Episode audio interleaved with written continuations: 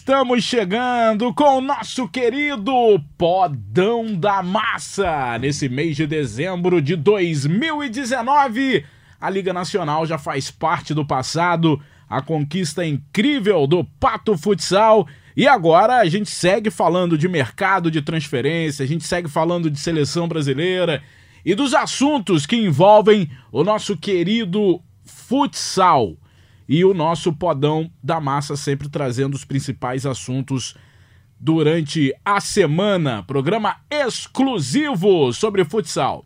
Hoje aqui comigo Flávio de Lácio e Fabrício Crepaldi. Começando com Crepa lá nos estúdios da Globo em São Paulo. O futsal termina a liga, o Crepaldi, mas continua quente, né? Em todos os sentidos o futsal brasileiro. Tudo bem, Crepa? Fala, Dandan. Um abraço para você, para o Dilácio, para todos os nossos ouvintes. Hoje não temos Marcelo Rodrigues, que está, está fazendo não sei o quê. Está no chinelinho, né? Tá, acaba, acaba a liga, ele não, não quer fazer mais podcast com a gente. Enfim, vamos nós. Realmente, como você falou, a temporada está acabando e está acabando da pior forma possível, com é. problemas, com brigas, com discussões, aquelas coisas que jogam contra o futsal. Tivemos aí um exemplo claro disso com episódios lamentáveis na final da Liga Paulista entre Corinthians e Sorocaba. De novo, Falaremos né? de novo, a exatamente. Liga Paulista Falaremos Tá de brincadeira. Não. No passado deu problema, é. esse ano teve o árbitro que ligou para saber do regulamento.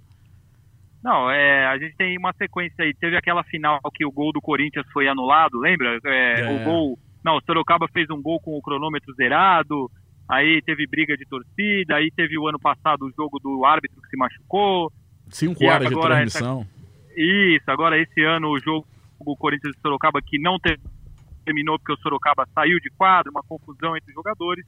Enfim, mais uma vergonha para o futsal brasileiro e é sobre ela que trataremos muito hoje. Muito bem, Flávio de Lácio, homem do documentário da Amandinha. Foi sucesso, hein, de Lácio? Foi, foi incrível. Foi Isso muito... aí é botar o futsal lá pra cima. Com certeza, foi muito bacana fazer, assim, vale ressaltar também que, que eu, eu não tive sozinho, né, nesse projeto, o Roberto Veloso foi quem idealizou, quem tocou junto comigo, a gente teve uma, uma equipe aí nos apoiando, o pessoal da edição brilhou, e o documentário está sendo um sucesso, né, né é, nesse sábado, sábado passado ele foi exibido pela primeira vez no, no Sport TV, né? À noite, é, 9h15 da noite. Ele vai continuar sendo exibido aí na grade de programação no Sport TV 2, Sport TV 3, direto até a final de janeiro.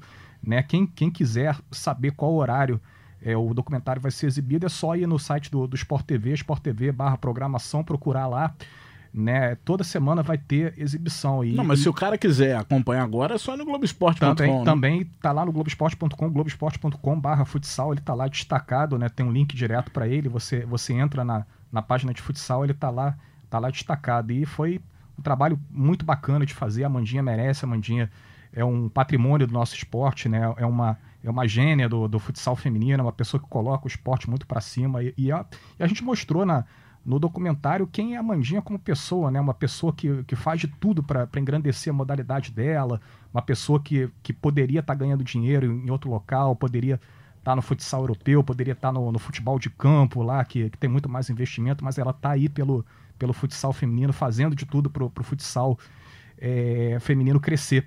E como ela diz no, no final do documentário, o, o game, é, o, o, jogo ela já venceu, né? Já, já foi game over. Falta agora mudar a modalidade. Ela né? já zerou o game. Já game zerou over, game, não. Game, é, é, zerou, zerou game. game. Já zerou o game. Falta agora. Game over, normalmente, é. na, no linguajar de gamer, acabou, perdeu. É, quando, quando, quando, quando, ela diz que, que zerou o game, ela diz que ela, ela conseguiu tudo como jogadora, né? Conseguiu todas as conquistas, mas falta agora o principal, que é mudar o patamar do futsal feminino. Muito bem, vamos começar a falar da Liga Paulista de Futsal. E eu pensei muito se, se eu ia falar ou não dessa competição aqui, porque a gente não falou o ano inteiro, né? E aí vai falar só porque deu problema, mas não é isso. Porque, na verdade, dois times nossos, vamos dizer assim, da Liga Nacional de Futsal, envolvidos, dois grandes do futsal brasileiro, Sorocaba e Corinthians, envolvidos nessa situação. Por isso que eu trouxe aqui na reu nossa reunião de pauta do nosso podcast, porque parece que não tem reunião de pauta. Ah, é via WhatsApp. Mas tem, é reunião de pauta, ou não é? Precisa estar presente hoje na tecnologia que a gente tem, ô, ô Crepaldi? É reunião de pauta, né? Exatamente. Tratamos é. todos os assuntos do podcast via WhatsApp e não deixa de ser uma reunião de pauta. É, então. Então a gente decidiu trazer esse tema para cá, que foi um tema que chateou bastante o que aconteceu ontem. Para você que está mais, é, mais perdido que bala em Boca de Banguelo.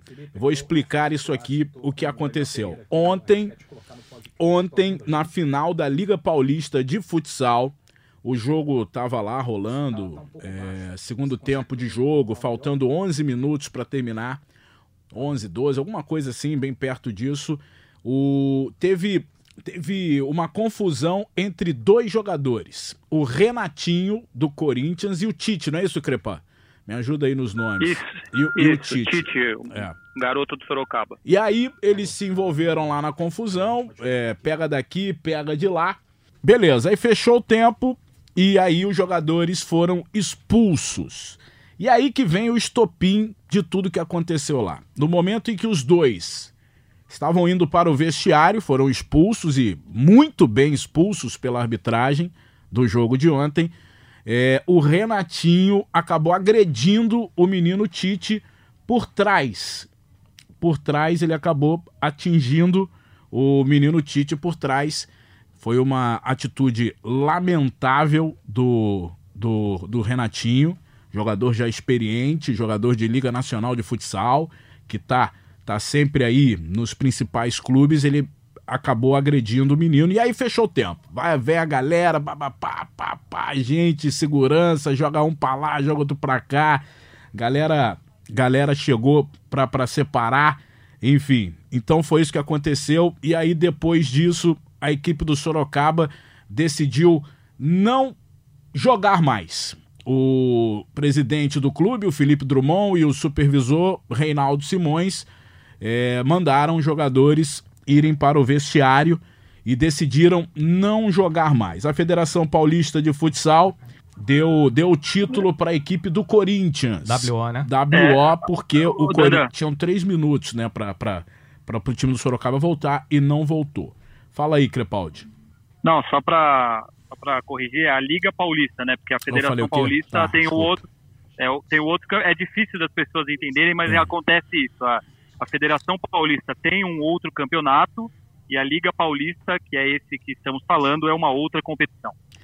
Muito bem, e tá na linha para participar com a gente. É, a ligação não sei se está muito boa. Quem fez aqui o contato foi o Flávio de Lácio, me ajuda demais na produção desse programa. O presidente do Sorocaba, o Felipe Drummond, que nos atende é, para falar dessa situação. Felipe Drummond, muito obrigado por nos atender aqui do podcast Toque Sai. Eu queria saber de você o que, que aconteceu e quem tomou essa decisão de que o Sorocaba não iria voltar. Se foi uma decisão conjunta sua com o Reinaldo, foi uma decisão só sua. E a informação que chegou até a mim, e é oficial, né, que o Sorocaba não quis voltar para o jogo, alegando falta de segurança. Em algum momento, a polícia que estava presente dentro do ginásio disse que não teria como ter o jogo, não garantia a segurança do Sorocaba. Muito obrigado, Felipe, por nos atender aqui no podcast. Fala, Dandan. Boa tarde. Boa tarde, Flávio. Boa tarde, Fabrício. Boa tarde, Marcelo. Boa tarde a todos. Uh, primeiro, parabéns mais uma vez. Eu não tinha ainda no ar falado isso para vocês pelo podcast. Acho fantástico. Somos ouvintes de vocês e o futsal merecia esse espaço. Uh, infelizmente, vindo aqui para falar de, de, momento triste, mais um, mais um capítulo triste para o futsal brasileiro. É, ninguém está contente, ninguém está feliz com o que aconteceu ontem. Né? É, iniciar ressaltando que Magnus e Corinthians sempre tiveram uma relação entre as diretorias, entre os profissionais, sempre tiveram uma relação muito harmoniosa, apesar da rivalidade dentro de quadro, que sempre morreu dentro de quadro. Né? Só que o jogo de ontem acabou criando algumas expectativas é, diferentes. Né? É, nós, em julho, definimos no nosso planejamento que jogaríamos a Liga Paulista com a categoria sub-20 por uma razão óbvia. Nós estávamos dedicados à Liga Nacional de Futsal e o ano que vem nós vamos promover seis desses garotos que estavam na, na, em quadra ontem. E quando classificaram as equipes para as finais, durante a semana, houve uma, uma, o Corinthians nos procurou solicitando, perguntando se nós manteríamos a equipe sub-20. Nós dissemos que sim, exceto ao Rodrigo, que estava fazendo justamente essa participação pela transição desses garotos, ele por ser um grande líder, por ter um jogo tão, de tamanha grandeza como já tinha sido a semifinal contra o Dracena, o Rodrigo estava participando desse momento, o restante dos atletas já estavam, inclusive, de férias após a final lá com o Pato Branco. E, e, o Corinthians falou: ah, eu vou ter que jogar com a categoria adulta, porque o Rodrigo configura que isso é adulto. A gente falou, cara, não tem problema nenhum a questão do planejamento, cada um tem o seu planejamento. Afinal de contas, o Felipe, o campeonato é absoluto, né? Adulto. É adulto, é, é adulto, claro, é adulto. E é um campeonato de juniores que aí a galera tá botando para infringir o regulamento. Não tem isso. O campeonato é adulto, é a principal liga lá de São Paulo. Exatamente, uhum. exatamente. E foi o que a gente deixou bem claro. A gente falou, vamos pro jogo e não tem problema nenhum, tá? Mas isso me parece que acabou gerando alguma animosidade interna entre os atletas, que honestamente a gente só fica sabendo quando a bola rola. Né? E quando o jogo começou, começou um jogo muito ríspido, um jogo estava muito ríspido, mas até então, no tom do futsal, cara, é um clássico do futsal, o jogo estava bom. Para quem estava assistindo o jogo, o jogo estava bom, o jogo estava interessante, o jogo estava com chance para os dois lados, o jogo estava bem bacana.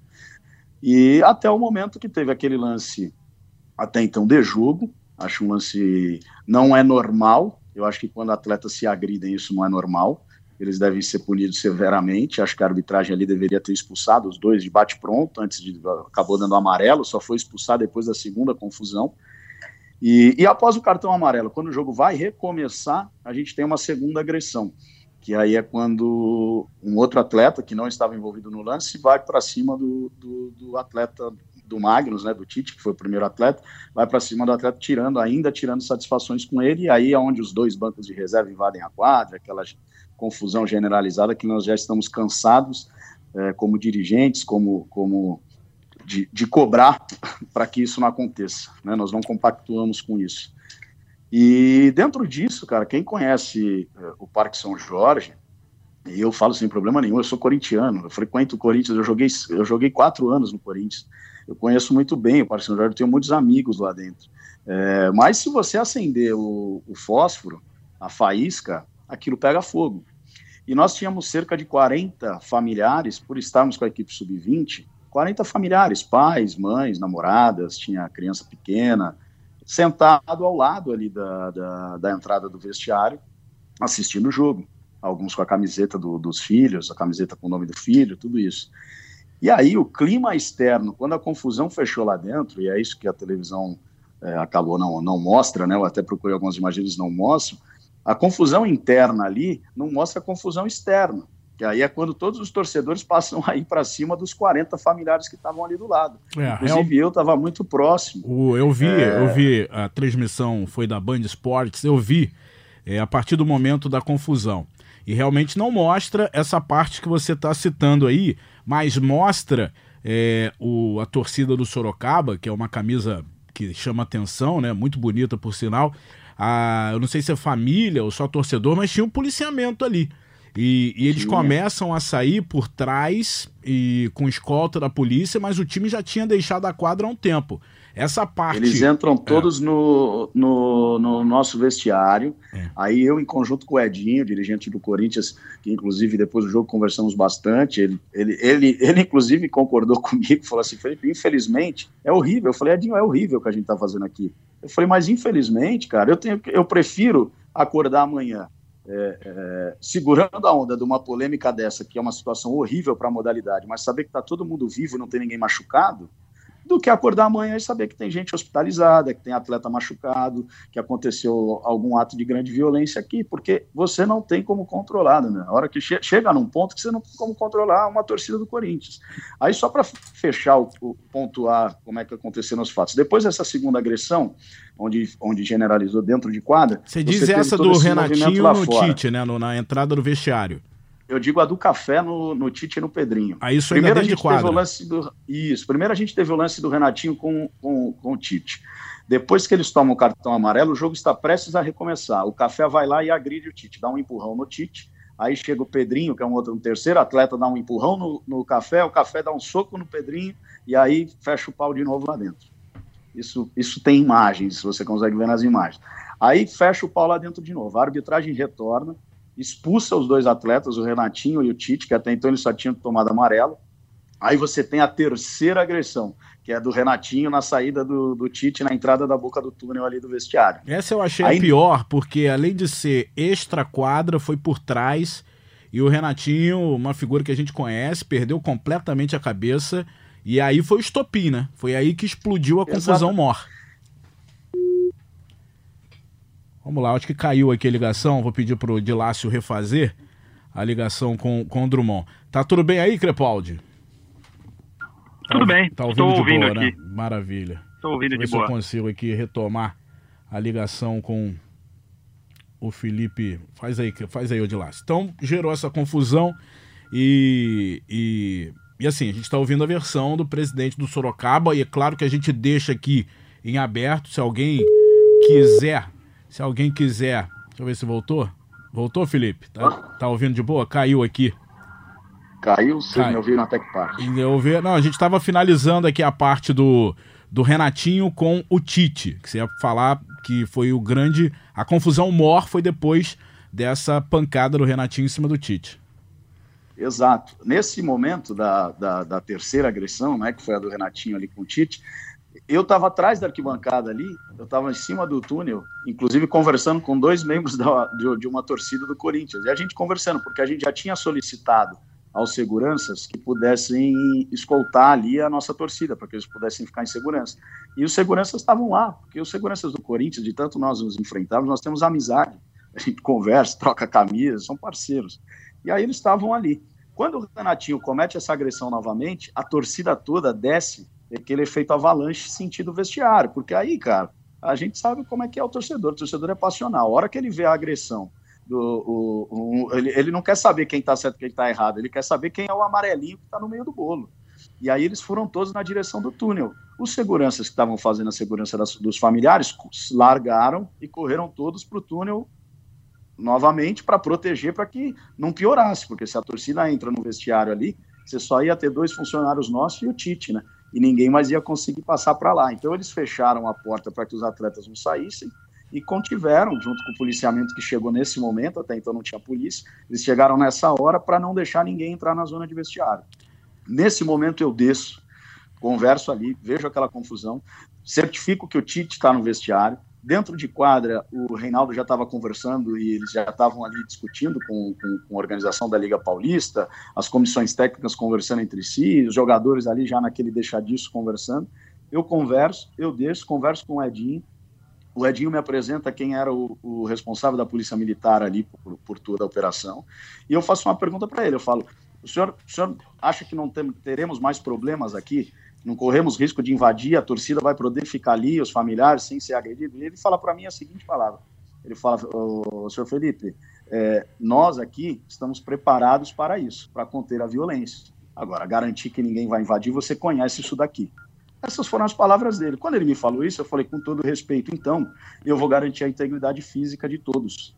Eu não vou permitir e, e, correr o risco dos familiares serem agredidos ou correr o risco dos atletas serem agredidos. Eu entrei na quadra. Quem falou isso para você foi a polícia ou, ou Felipe? Ou a polícia, a polícia. A polícia. Tava eu, o Edinho, um do lado do outro, o Edinho, que é o, que é o, o gerente de futsal do Corinthians, nós estávamos um do é lado Ed, do outro, Edson na entrada Seisman, do túnel né? de vestiário. Isso. Nós estávamos juntos.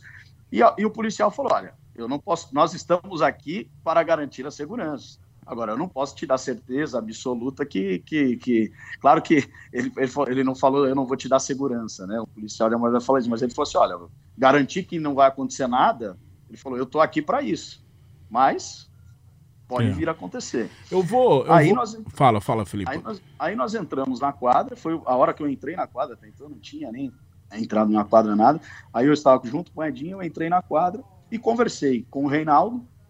Falei, Reinaldo, e aí? Ele falou: Eu acho que esse jogo não vai acabar bem. Agora, depois de tudo que isso aconteceu, esse jogo não vai acabar bem. Fui no banco, o Ricardinho e o André Bier estavam conversando. Eu falei: O que, que vocês acham? Não, vocês decidem, mas eu acho que agora difícil esse jogo acabar bem. Eu falei: Então vamos embora, cara. Eu falei, então vamos embora. Se esse jogo não tem condições de acabar bem, Dandan, vamos embora. É, hum. eu, eu é porque assim, a, a, imagem que passava pra gente na televisão, tava tudo tranquilo, tava de boa. Não tinha esse clima todo e eu não tenho como analisar, porque eu não estava lá. Então, realmente, eu vi, eu, eu, analiso e falo de acordo com o que eu vejo. Como eu, o que eu vi é o que estava passando pela TV, a sensação é de que estava tudo de boa, já estava tudo contornado, estava tudo certo. Briga, que já aconteceram várias né, no mundo do futsal, você que vive disso também sabe disso, e brigas até piores, e os jogos continuaram e tal. Então, a sensação de quem estava de fora é que estava tranquilo, estava de boa. Que pela TV, pela imagem que a gente vê na TV, tava tranquilo, tava tudo moralizado, inclusive com a torcida do Corinthians em determinado momento já deixando o ginásio. Não passou pra gente, telespectador, esse clima todo a ponto de não ter a sequência da partida. É, a torcida ela passa a deixar o ginásio no momento que o, os locutores já falam que não tem mais jogo. Né? Aí o Corinthians foi declarado campeão, muita gente foi embora e muita gente ficou para esperar a comemoração do título. Né? Depois disso, nós ficamos uma hora e meia dentro do vestiário para poder ir embora com a escolta da polícia. Ah, por quê? É, a torcida estava Por causa da torcida. A é. torcida tinha que evacuar para a gente poder sair do não, vestiário. Porque o Rodrigo hoje, no Instagram, ele, não sei se foi hoje ou ontem, ele botou, falou de tudo isso, pressão e tal, mas ele isentou a torcida do Corinthians. Ele falou assim: ó, não é a torcida. Ele falou isso no, no Instagram. É. E eu recebi também a informação que os jogadores queriam continuar. Eu não sei se você confirma ou não, mas me falaram que o Rodrigo queria voltar e tal. Não sei se você pode confirmar ou não essa informação. Dandan, pra gente não chegou nada. O que eu cheguei. O, o, os jogadores, quando entraram no vestiário, todos entraram no vestiário ali em conjunto, em consenso, todos já não queriam mais jogar. Né? Uhum. Né? Todos já não queriam mais jogar, inclusive comissão técnica, e todo mundo falou que não tinha condição de voltar para o jogo.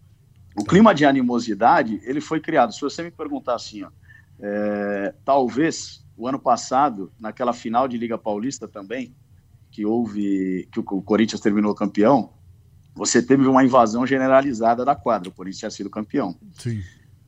O clima ali, o clima ali, talvez foi até é, pior a proximidade de um acontecimento trágico foi até pior. É, eu me lembro daquele dia que o Rodrigo, era que acaba o jogo, ele deita no chão. E aí cerca de cinco, seis torcedores estão em cima dele ali, esbravejando contra ele. Aí os seguranças chegam, tiram e correm com ele para o vestiário. É, mas o Corinthians tinha sido campeão, o jogo acabou e foi. Então, assim, é, o dirigente do Corinthians, que é o Edinho, se vocês puderem falar com ele, acredito que não tem por que ele se omitir, porque ele falou isso ontem para nós dentro do vestiário, ele, nos, ele também nos deu razão e também estava preocupado. É, o que eu vejo, Dandan, eu vejo o seguinte, eu acho que a nossa modalidade, infelizmente, é, e às vezes a gente é até um pouco mal interpretado quando, quando, quando expõe, né, acaba se expondo de certa forma. Desculpa aí, o Felipe, tá, tá caindo, não sei se é aqui ou é tá aí, caindo. mas a gente vai botar no ar. Vamos, vamos, vamos, vamos continuar porque é importante, né, para o nosso futsal, porque a gente vem de uma semana que vocês participaram, inclusive, com a final da Liga Nacional de Futsal lá em cima, mostrando para o Brasil como é apaixonante o futsal, com a festa que foi o título do Pato em cima de vocês.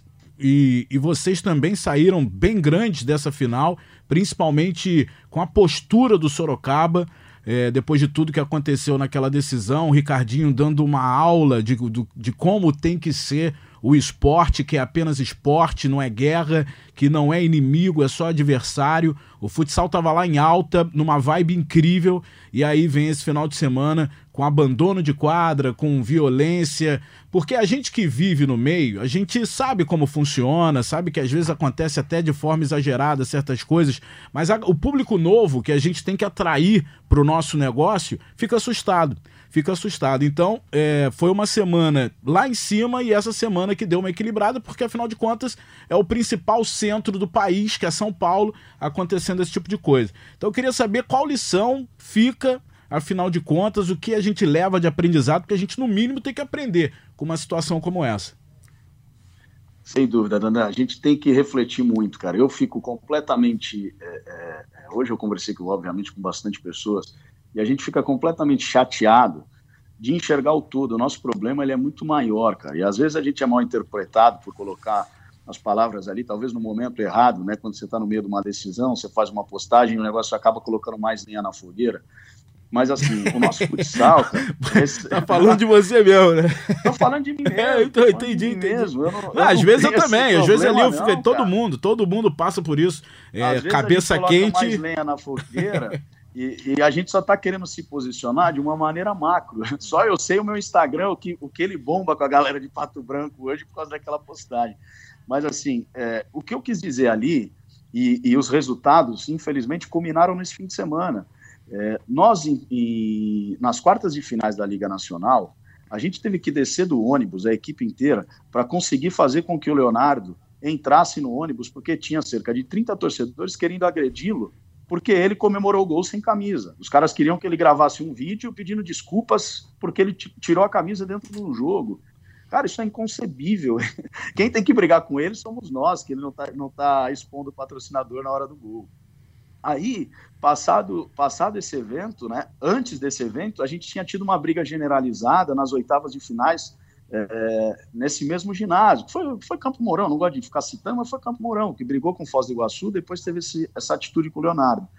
Aí, passado isso, a gente teve, cara, a cidade de Pato Branco, o que eles fazem pelo futsal. O futsal, eu nunca vi isso no futsal. A cidade inteira parar para receber uma equipe campeã nacional. Isso é maravilhoso. Isso é fantástico o que eles fazem.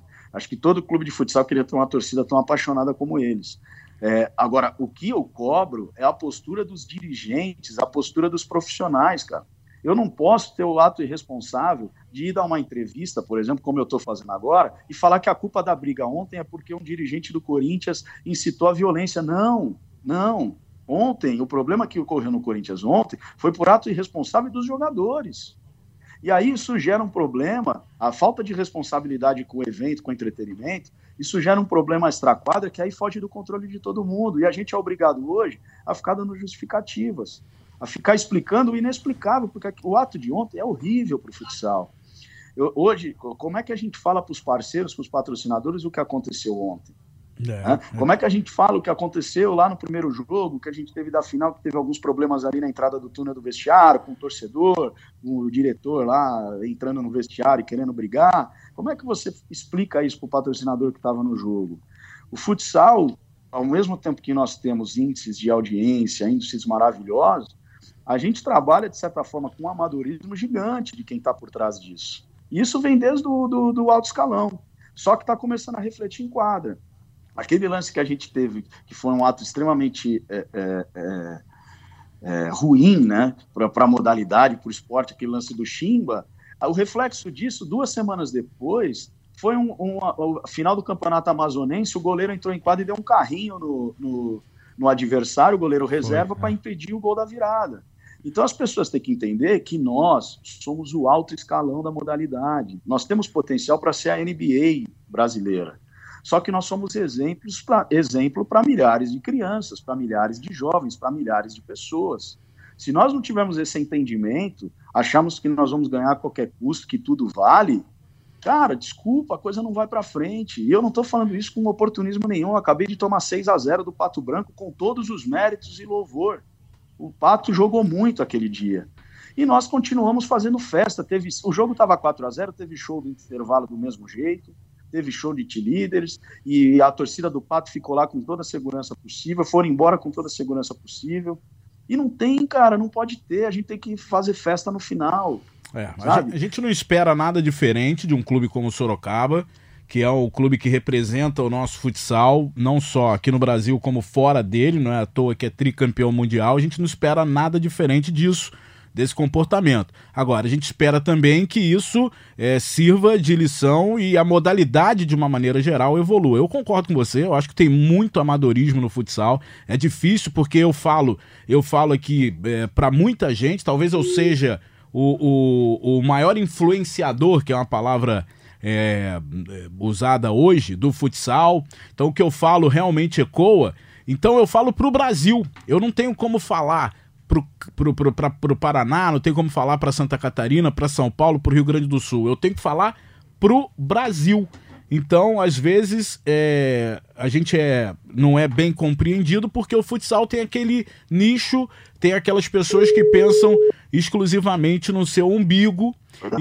E isso através. Caiu de novo. Mas então, eu estava falando aqui justamente disso, que o, o, o, que o futsal tem que ser olhado de forma do, do conjunto da obra, né? Do macro.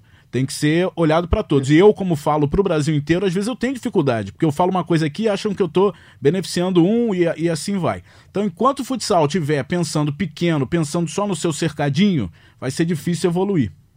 É difícil, né? E, e ainda mais assim, ó, é... cara, eu não gosto às vezes de ficar falando de coisas que nós fazemos, porque por razões óbvias, né? Vou falar, ah, eu fiz, eu fiz. Não. Mas, assim, é, hoje, né, muitos consideram, não, Sorocaba é um dos maiores investimentos, é uma equipe que tem uma estrutura, tudo legal. Mas não por causa disso, as atitudes que eu tomo no, no colegiado, né, quando a, quando a gente fala de Liga Nacional, que você vai tomar uma atitude de colegiado, não por causa disso, nós tomamos atitudes que vão beneficiar, talvez, o, o, o maior investimento. Exemplo, ontem era uma final única era um modelo diferente, uma proposta diferente de se fazer o futsal. Uma final única, empatou o jogo, uh, prorrogação e pênaltis. Nós tínhamos a vantagem dessa final por ter feito a melhor campanha. E quem levantou a bola e falou: vamos fazer final única, cara, vamos movimentar, vamos fazer um teste aqui em São Paulo para ver se isso funciona, para a gente tentar levar isso, quem sabe, uma vez para a Liga Nacional. Vamos, vamos, vamos testar esse produto novo fui eu. Eu poderia muito bem ter colocado o regulamento embaixo do braço e falar, não, vamos jogar pelo empate na prorrogação. Lá, Aliás, uma, Sorocaba, uma baita ideia. Uma baita ideia, porque esse negócio de empate na prorrogação já deu, né, Felipe?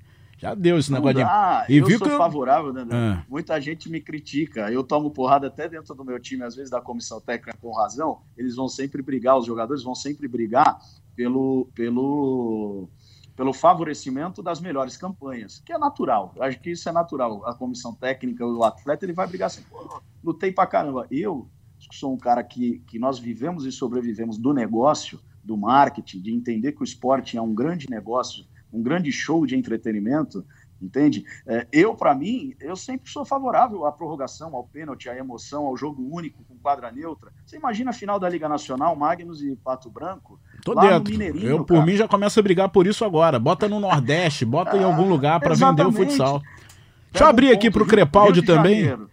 É Rio de Janeiro. Rio de Janeiro, se bem que do jeito que tá o futsal do Rio de Janeiro, o povo do Rio já acho que nem lembra que existe futsal. Mas às vezes, né, uma final de futsal lá pode ser o, o, o, o pavio que falta, né, a chama que falta, para você trazer um Flamengo, de repente, que, é. tá, que tá se movimentando, querendo voltar para a Liga, para você convencer um Botafogo de que pode ser interessante. Hoje em dia, com a dificuldade que você tem no futebol, é muito mais fácil você satisfazer o ego do teu torcedor com uma grande equipe de futsal do que talvez com uma grande equipe de futebol. Crepaldi, é. manda uma pergunta aí para o presidente do Sorocaba. Fala, Felipe, um prazer falar com você. Obrigado por atender a gente aqui. Se existe algum movimento dos clubes para que tudo isso melhore, porque a gente vê nos últimos tempos um clube brigando com o outro, o que é extremamente lamentável. É um clube acusando o outro, um clube brigando o outro, problemas dentro e fora de quadra, e a gente tem uma liga que é gerida pelos clubes. E aí, como clubes que só brigam vão fazer algo melhor para o futsal, para melhorar tudo isso que a gente está falando. Se existe algum movimento entre os clubes, em conjunto dos clubes, para melhorar a situação do futsal, ou então é cada um por si tentando do seu jeito? É, eu, eu, acho que a Liga é, ela tem evoluído muito, tá? Gente, eu acho que a Liga Nacional talvez hoje seja a entidade, a melhor entidade do futsal brasileiro em termos de, de gestão, de evolução, de democratização das conversas. Mas existem alguns problemas crônicos. Eu vou citar um deles. É, por exemplo, o Pato Branco, que é o atual bicampeão da Liga Nacional e que tem um trabalho magnífico tecnicamente, é, ele nunca participou, participou de reunião de supervisão, que são as reuniões técnicas para defender tabela, mas nunca participou de uma reunião de franqueados, porque ele não é um franqueado, a franquia dele pertence ao São Caetano. Aí quem participa é o dono da franquia, que é o gestor de São Caetano. Então, quando você tem uma discussão desse nível, você não tem proximidade.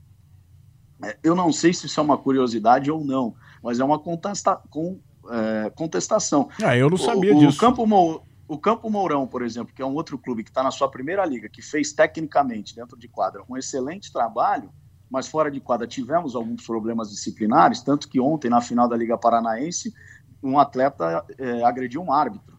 Mais um ato de agressão que a gente tem no futsal em menos de dois meses que foge totalmente da postura do que a gente prega como esporte, como fomentador de transformação social, como um negócio, como um grande evento de entretenimento. Aí você teve uma agressão. Curiosamente, ele também é um clube que não participa das reuniões, porque o franqueado dele é a Umbro.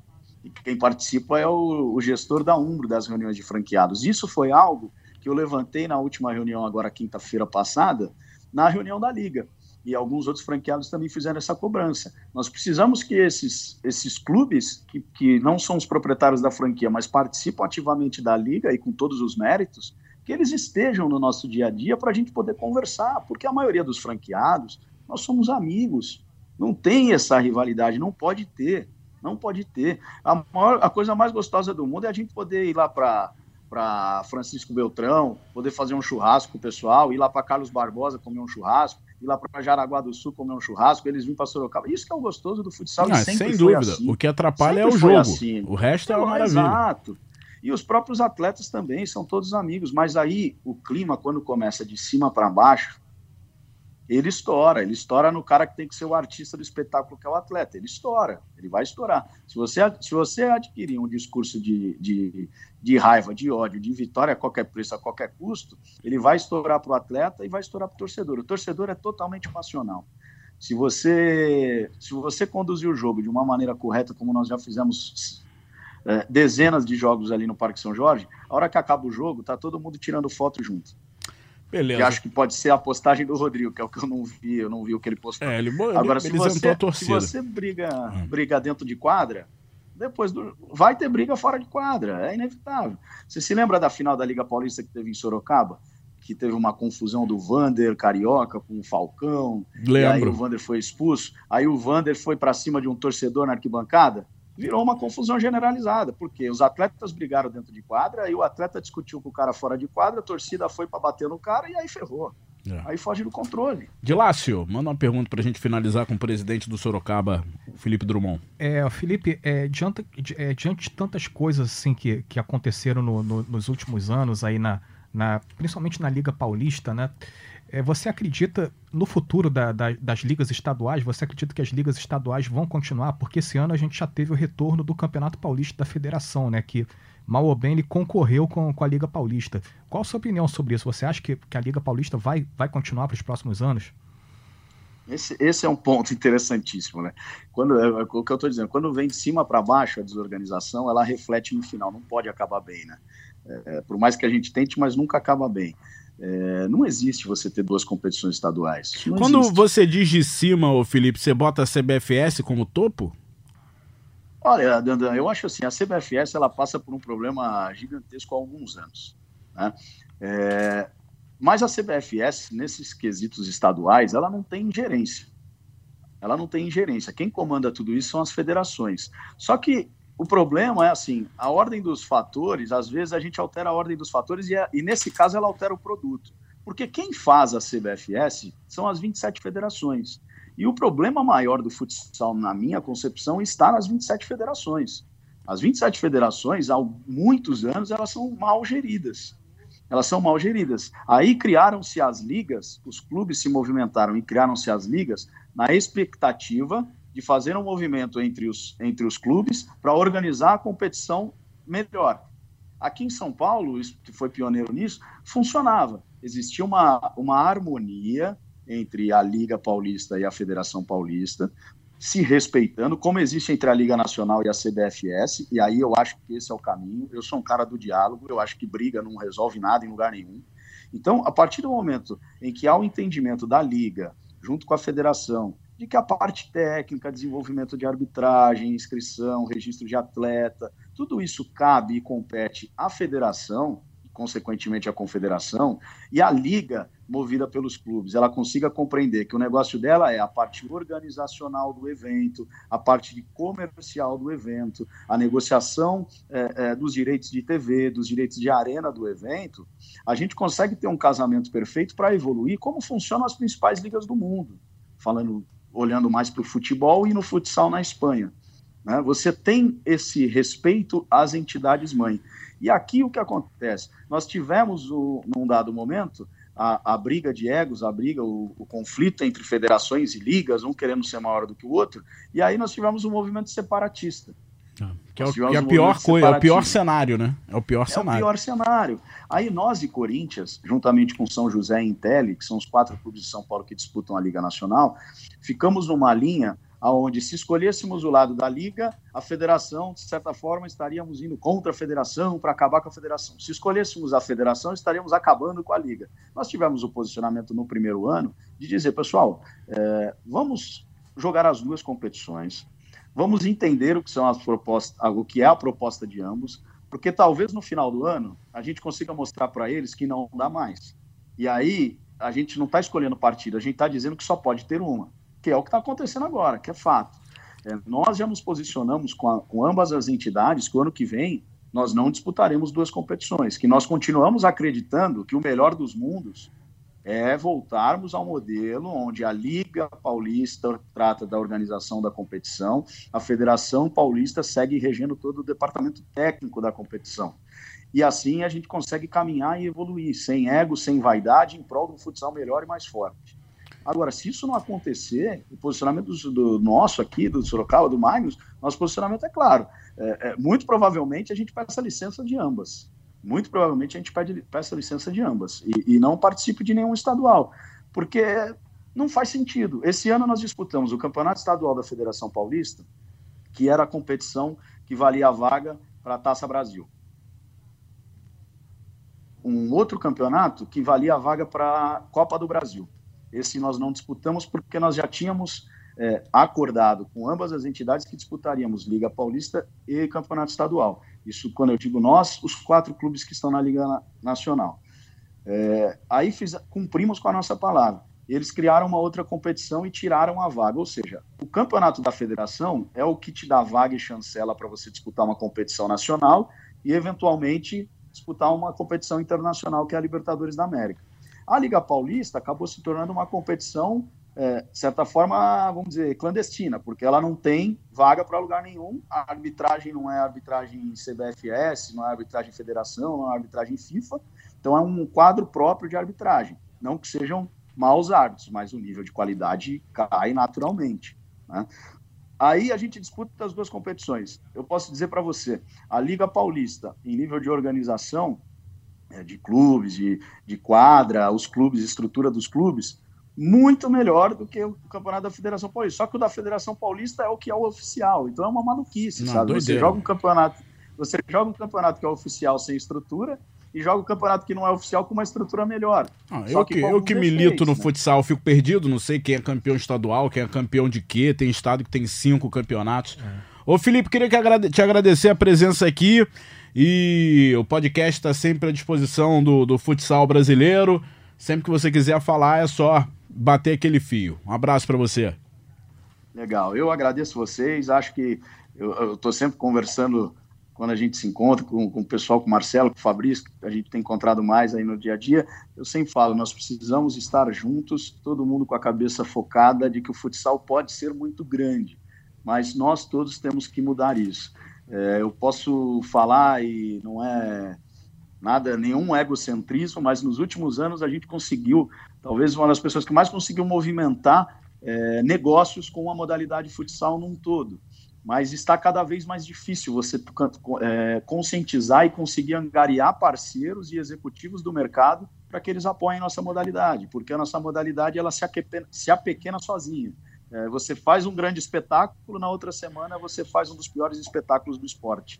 E, e, e, é difícil. Então a gente tem que estar junto. Acho que a gente tem que parar de. O futsal tem que parar de procurar culpados.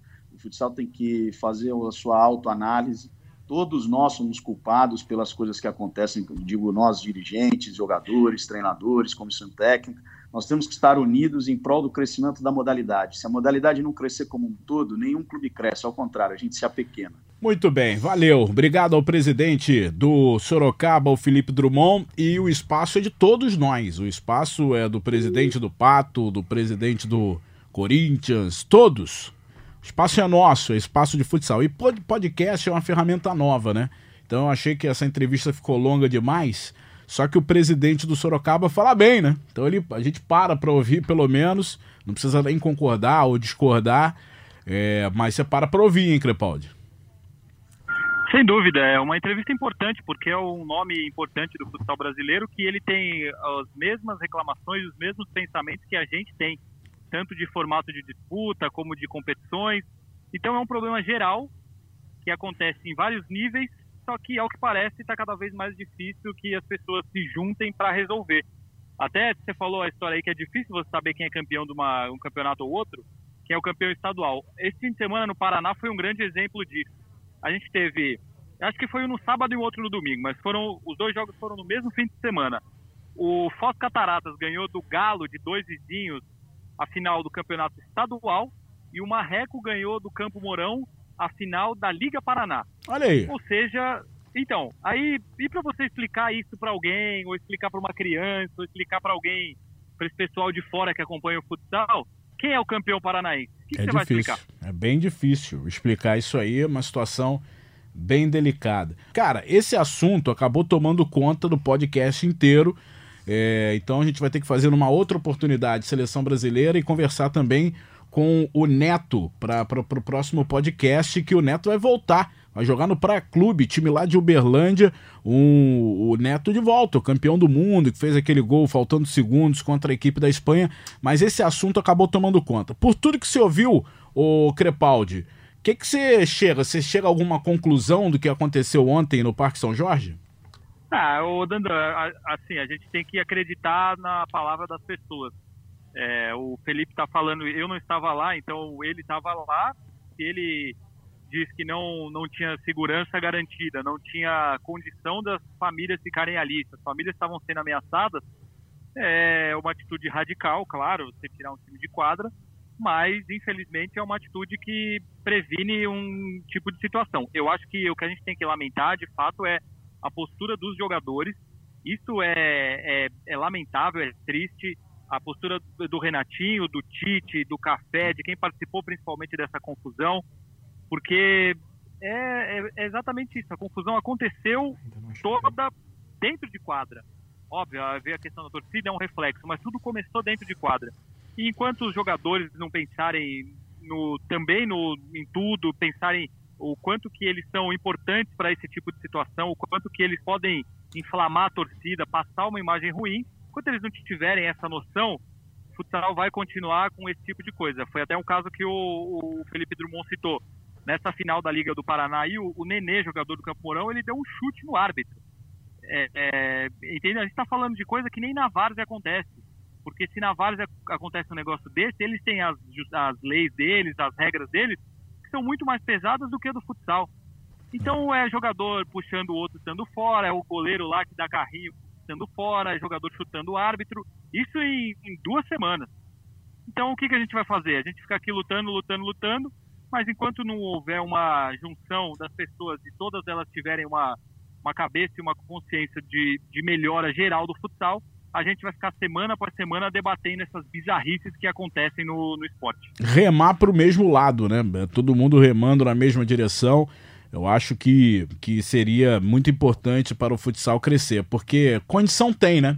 A gente vê uma festa como foi a conquista do Pato, a festa incrível que aconteceu na cidade de Pato Branco, e, e, e, e a gente vê que o futsal tem potencial tem potencial para crescer cada vez mais. Gilas, o que, que você acha disso tudo, essa situação toda que aconteceu ontem na Liga Paulista? É, eu acho que o, o, o, o caminho, né, para melhor aí nesse, nesse problema é entendimento, né? Primeiramente aí entre ligas e, e, federações, né? Tem que ter um diálogo, né? Isso que o Felipe falou é muito importante, né? Ele deu, deu uns detalhes aí que a gente não sabia, né? Sobre, sobre organização, sobre divergências. Eu acho que uma liga concorrer com, com um campeonato estadual, eu acho uma, uma coisa muito ruim. O campeonato gaúcho, o campeonato paranaense, o campeonato paulista, nós tivemos dois campeões estaduais né? Em São Paulo acabou coincidindo do Corinthians ganhar as duas ligas. Então você chega, você abre o Wikipédia, Campeonato Gaúcho de Futsal de 2019, vai aparecer lá, dois campeões. Aí o torcedor vai ver, ah, como assim dois campeões? A Soeva disputou a Liga Gaúcha de, de Futsal, e na verdade o, campeão, o Campeonato Gaúcho de Futsal, e o Atlântico Erechim foi o campeão da, da Liga Gaúcha de Futsal. Eu não entendo. É muita confusão na, na cabeça do torcedor, né? Isso acaba prejudicando a modalidade. Ô, Dilácio. Oi. Vamos lembrar também que por conta disso a gente teve aquela confusão inacreditável da Taça Brasil, que era Carlos Barbosa, a Soeva ia jogar a Taça Brasil, é, estava perto de sair para Erechim para jogar como campeão gaúcho. Aí Carlos Barbosa entrou na justiça como campeão do campeonato estadual ou da liga, não sei. e aí Carlos Barbosa foi em cima da hora jogar. Então isso é um negócio que já traz problemas absurdos para o futsal, né? Muito bem. A gente ainda tem que falar com o Neto sobre seleção brasileira. Esse retorno do Neto é bem empolgante, né, o, o, o, o, o Crepaldi? A volta do Neto, que é um jogador histórico do nosso futsal. Ah, sim, é um marco, né? É muito legal a volta dele, não só por ele ser quem, por ele ser quem é, por tudo que ele fez pelo futsal, mas pelo problema que ele passou. Ele teve câncer de cérebro, pulmão, ficou afastado, encerrou a carreira e agora ele volta jogando no time da cidade dele. Ele mesmo falou que ele já tinha planos de voltar a jogar e aí foi presenteado com a volta desse projeto do Praia Clube que vai jogar a Liga Futsal ano que vem. É um dos times que entram na Liga Futsal no ano que vem. Muito legal. O Neto é um grande cara, é um jogador excepcional, é um craque. Ele fez história no futsal brasileiro. Eu fiquei muito feliz por esse retorno dele, não só pelo jogador, mas é, é símbolo também de uma, uma cura, né? De uma volta por cima de um, um, jogador histórico que passou por um problema sério de saúde e agora consegue voltar a jogar. Ele já tinha voltado a jogar, passou pelo Sorocaba, mas não conseguiu jogar muito também. Agora ele volta encabeçando esse projeto do Praia Clube e a gente espera que ele tenha muito sucesso. É, é muito bom ter o Neto de volta e que seja uma, um retorno de muito sucesso, porque qualidade a gente sabe que ele tem, né? Bom, aqui o podcast do futsal, ele é diferente. Ah, tem roteiro, tem tudo, mas a gente faz aqui como se fosse rádio ao vivo. Então, vamos ligar pro Neto. Vamos ligar pro Neto, vamos falar com o Neto, vamos ver o que ele tem para dizer aí desse retorno para as quadras, que não deve ser fácil, né? O jogador se aposenta, ter que voltar a buscar uma rotina de treinamento para voltar a atuar de forma é, de alto nível, né? Em alto nível. Isso, essa, esse retorno do Neto me lembra muito o Crepaldi, o Vinícius indo jogar em Tubarão. É, o Vinícius acho que ele não chegou a parar e voltar, né? Ele foi para Tubarão para encerrar a carreira. Mas é legal, no mesmo, no mesmo estilo, porque jogadores campeões mundiais, ídolos renomados, que jogam ali no fim da carreira nas, nos clubes do coração, onde começaram a jogar, onde também tiveram uma história. É muito legal. Vai ser um atrativo a mais. E é, é legal porque a gente vai ficar mais de olho no Praia Clube nessa liga.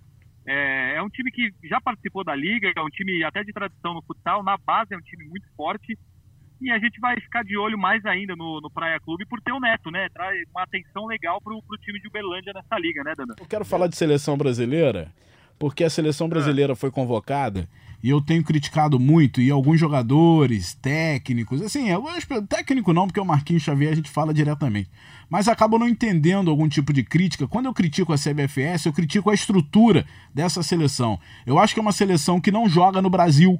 Foi a minha maior crítica na última semana, uma seleção que não tem identidade com o público brasileiro. E isso pode fazer a diferença lá na frente. O que, que você acha disso? Eu sou totalmente partidário da sua opinião. Dandan, a seleção brasileira não joga no Brasil. A última vez que a seleção brasileira completa com os jogadores da Europa jogou no Brasil foi naquele Grand Prix em Brusque em janeiro do ano passado. Então serão dois anos sem que a seleção completa jogue aqui. Tivemos jogos da seleção é, que ainda com jogadores só do Brasil, ainda foi, foram aqueles jogos os últimos do Falcão, mas esse ano não tivemos jogos da seleção brasileira jogando aqui, o que é triste, né? Porque a gente se acostumou a ver ginásios lotados, aquela festa, principalmente aos domingos de manhã, jogos muito bons da seleção brasileira em várias cidades pelo Brasil. E hoje a gente tem uma seleção que ninguém sabe quem é, as pessoas que estão de fora do futsal não conhecem. Então a seleção caminha cada vez mais para, um, um limbo, digamos assim, no coração do público brasileiro, porque ninguém sabe o que acontece com a seleção brasileira, Dada. É isso aí. A gente vai falar de seleção num podcast ainda mais para frente, tratar exclusivamente da seleção brasileira, porque afinal de contas, ano que vem é ano de mundial, é ano importante e a gente sempre torce para o sucesso da seleção. Tá na linha para participar com a gente ele, Neto. Esse é seleção brasileira, é histórico. Fez aquele gol, aliás, foi o melhor jogador do Mundial de 2012. 2012. Fez aquele gol faltando segundos para terminar, eu nunca lembro quantos segundos, mas eram poucos segundos. O Neto guardou e deu o título para o Brasil. Ele está retornando ao futsal o que é muito bom, só engrandece o esporte. Neto, muito obrigado por, por nos atender aqui no podcast Toque Sai. Queria que você falasse desse retorno, já está preparado para voltar à rotina de treinamento, porque você é brigador, cara, você não vai aceitar mais ou menos. Então eu sei que você vai se dedicar para ser o melhor jogador da temporada 2020. Um abraço, Neto. Fala, Dandan. Primeiramente, um abraço, né? Um abraço a todos aí. É, tem que preparar, né? Né, que eu estava falando mais cedo, né? Afinal, dois anos mais ou menos parado, lógico eu sempre me mantive ativo, né? Mas a rotina de, de atleta profissional é totalmente diferente, né? Mas é, é, o que é importante é que a cabeça ainda não mudou, então eu tenho certeza que o corpo também vai reagir de uma forma bacana, né? E, e como você falou, né? Eu não entro para brincar, eu acho que como eu sempre me dediquei, né? E, e também em outra entrevista eu acabei falando, né? Tomara que eu tenho certeza que esse, esse espírito, né, essa paixão pelo futsal, né, esse amor que eu sempre tive em treinar, em jogar, né, eu tenho certeza que ela vai que ela vai ressurgir e, e com certeza eu vou, vou dar o meu melhor para que eu possa, né, primeiramente, né, ajudar a minha equipe, é, fazer o meu melhor, né, e poxa, e quem sabe, né, quem sabe ser continuar sendo lembrado, né, pela galera aí como como um atleta que sempre se dedica e, com, e como sempre né, faz o máximo, mas tem que fazer o máximo bem feito, porque senão não adianta. Não adianta você fazer o máximo, mas o máximo ser mal feito. E a, e a minha expectativa é que, que eu possa também né, a desempenhar um bom futsal, novamente. De lá, se manda a pergunta aí pro, pro Neto, que está de volta ao futsal. É, Neto, a, a minha pergunta, eu acho que a, a, curiosidade que, que todo mundo tem, é o que, que te levou a, a retornar ao futsal? O que, o que, que te motivou a, a voltar né, depois de uh, um ano, um ano e meio mais ou menos, você anunciou a aposentadoria? Flávio, é, eu falo assim, o meu motivo, primeiro, o meu motivo de ter parado de jogar, é, poucas pessoas sabem, mas foi não querer ficar longe da minha filha, né? Então, poxa, sou, sou pai separado, então o fato de querer de ficar longe dela, na época minha filha, poxa, estava com, com seis meses, hoje ela já está quase dois anos e meio, né? Então, eu, o fato primeiro foi não querer ficar longe dela. Né? E segundo, é, eu tive problema com duas equipes brasileiras, né, que eu não preciso esconder o nome, uma foi a Copa Grill e a outra foi a Soeva, né? E o fato da Soeva me, me, me entristeceu muito, né? Porque na ocasião, onde também já estava tudo certo, igual esteve certo com a Copa, Copa Grill e a Copa Grill acabou é, não cumprindo, né, com, com a palavra dela. É, no caso da Soeva, também já estava praticamente tudo certo e duvidaram da minha saúde, né? Então isso, poxa, imagina passar tudo que eu passei e logo tocarem nessa ferida, sabe? É uma coisa que dói bastante, né? Hoje já, hoje é o que eu falo assim, hoje já está bastante cicatrizado, talvez não doa tanto como me doía dois anos atrás, né? Então foi por esse motivo. E o fato de voltar é que, poxa, vou estar na minha cidade, né? Vou estar perto da minha filha, vou estar no clube, poxa, onde eu me retorno depois de 24 anos, né? Então, poxa, isso foi foi um plus a mais, sabe? De poder voltar, é o que eu falo, o Neto continua voltando desde aquela época do, do Sorocaba, sabe? Sendo que o dinheiro não é o mais importante, é, talvez a satisfação pessoal e voltar a fazer, né? Aquilo que eu amo é, é o principal. Então, acho que foi tudo isso, né? Acabou casando e por isso tem esse retorno aí já confirmado. Está com quantos anos, Neto? Eu tô com 38. Ah, garoto. 38 anos já. Garoto ainda. Garoto. Já minha idade, minha idade. Ele é um mês mais novo que eu. Crepaldi, faz uma pergunta aí pro, pro Neto. É, se o Neto não estiver ouvindo, eu repasso a pergunta para ele. Manda aí, Crepa. Ele volta com 38 anos e eu queria saber se é uma volta mais ou menos assim, ah, eu vou jogar um ano para me despedir aqui no, no time da minha cidade, ou o time que eu comecei, ou é uma volta para continuar uma carreira e pensando em jogar mais alguns anos? E também que ele falasse um pouco do projeto do, do Praia Clube, se é um projeto para classificar, é um time de jovens, como que é esse projeto do time dele agora na Liga? O projeto do Praia Clube, né, esse primeiro ano, eu acredito que seja um, né, um projeto mais modesto, não seja né, um projeto como né, tivemos outros, né, no caso da, de Sorocaba, no caso de Santos, que já montaram um projeto né, de primeiro ano para poder brigar por título. Né, o Praia tem essa consciência né, e todos né, todos os atletas que fazem parte hoje, até pelo poderio financeiro é, ser mais restrito, é, existe essa dificuldade, né? Mas o Praia também tem um pensamento, poxa, de ter um projeto duradouro e um projeto vencedor. Né? Nós temos em nossa cidade o exemplo do vôlei, né, que começou com um projeto modesto e hoje é, é juntamente com, com, com o Rio, né, e com Osasco, os principais clubes né, brasileiros. Então a gente vai, vai, vai com essa, vai com esse pensamento, né? Mas para que a gente aconteça esse pensamento, foi até engraçado você tocar nesse assunto, Nanda, porque justamente hoje no Instagram, quando o Marcelo colocou a postagem dele, eu estava fazendo uma postagem sobre isso, né? Para a gente fazer um projeto duradouro, a gente precisa de quê? De patrocinadores, né? E eu até estava comentando que hoje o nosso esporte ele vira capa do Globo.com, que é o nosso principal meio de comunicação, né? Quando acontece alguma coisa ruim, né? Não estou não, não generalizando, é lógico, mas na, na, sua grande maioria, né? Nós, nós, nós atletas de futsal, nós, os, os dirigentes, todas as pessoas que, né, que gestionam o futsal, a gente está pecando muito, né? A gente está pecando muito, a gente tem visto é, bastante coisa negativa né, no nosso esporte. É o goleiro que dá um carrinho no cara quando vai fazer o gol, o outro puxa a camisa do jogador, o, né, a briga é. generalizada agora. Então eu falo assim, a gente tem que vender muito bem nosso esporte, porque nosso esporte é, é, ele é feito de amantes, né? A gente tem donos de empresas que são amantes do futsal, né? E com isso a gente sobrevive, é, dá o dinheiro para sobreviver ao futsal. Então que a gente tem que cuidar bem dele, né? E aqui no Praia Clube a gente está vivendo a mesma coisa, né? Nós estamos em busca de patrocinadores para fazer um time competitivo, para fazer um time campeão, né? Mas a gente a gente bate na bate na trave muitas das vezes né, por tudo isso, né? Então, poxa, que, que a galera do futsal aí, que todos, né, e eu me incluo nessa mesmo, né, voltando agora, né, mesmo estando parado, eu me incluo nisso que a gente tem que cuidar mais. A gente tem que cuidar mais do nosso esporte para poder para poder vender ele melhor e para a gente poder conseguir patrocinadores para que a gente possa fazer mais e mais equipes, né? E falando também do, do projeto é, do Neto, né? Eu falo assim, eu estou voltando, eu não estou colocando prazo de validade não, né? É o que eu falo, que se eu me sentir bem, eu, né, eu pretendo jogar mais um, mais dois. É, a gente tem exemplos aí, poxa, de caras jogando, pô, próprio Valdinho aí, ele é leve, né, cara? Mas, porra, mas mas eu falo assim, eu não coloco prazo de validade porque eu sei, poxa, do meu, da minha condição física, né? Da minha condição técnica a gente vai ver quando a gente jogar. Então, eu prefiro não colocar um prazo de validade aí não, mas eu tenho, eu tenho certeza que no mínimo dois anos eu ainda vou jogar. Ô Neto, muito obrigado e olha, essa sua preocupação aí com o futsal, a venda do futsal, esse seu retorno é muito importante, porque nós estamos aí, na verdade, é, vivendo um momento de um hiato, né, de, de ídolos, e você é um ídolo do nosso esporte, é campeão mundial, um dos melhores da história. Tem uma história bonita dentro da, das quadras, né? Perdeu um pênalti em 2004, 2004 e anos Ficou depois foi 2008, o né? É, e anos depois foi o principal 2012. jogador. É uma história que se você fizer o roteiro talvez não consiga e a vida acabou levando para esse caminho. O seu retorno é muito importante para o engrandecimento do futsal. Seja bem-vindo de volta à sua casa, né? A Liga Nacional de Futsal.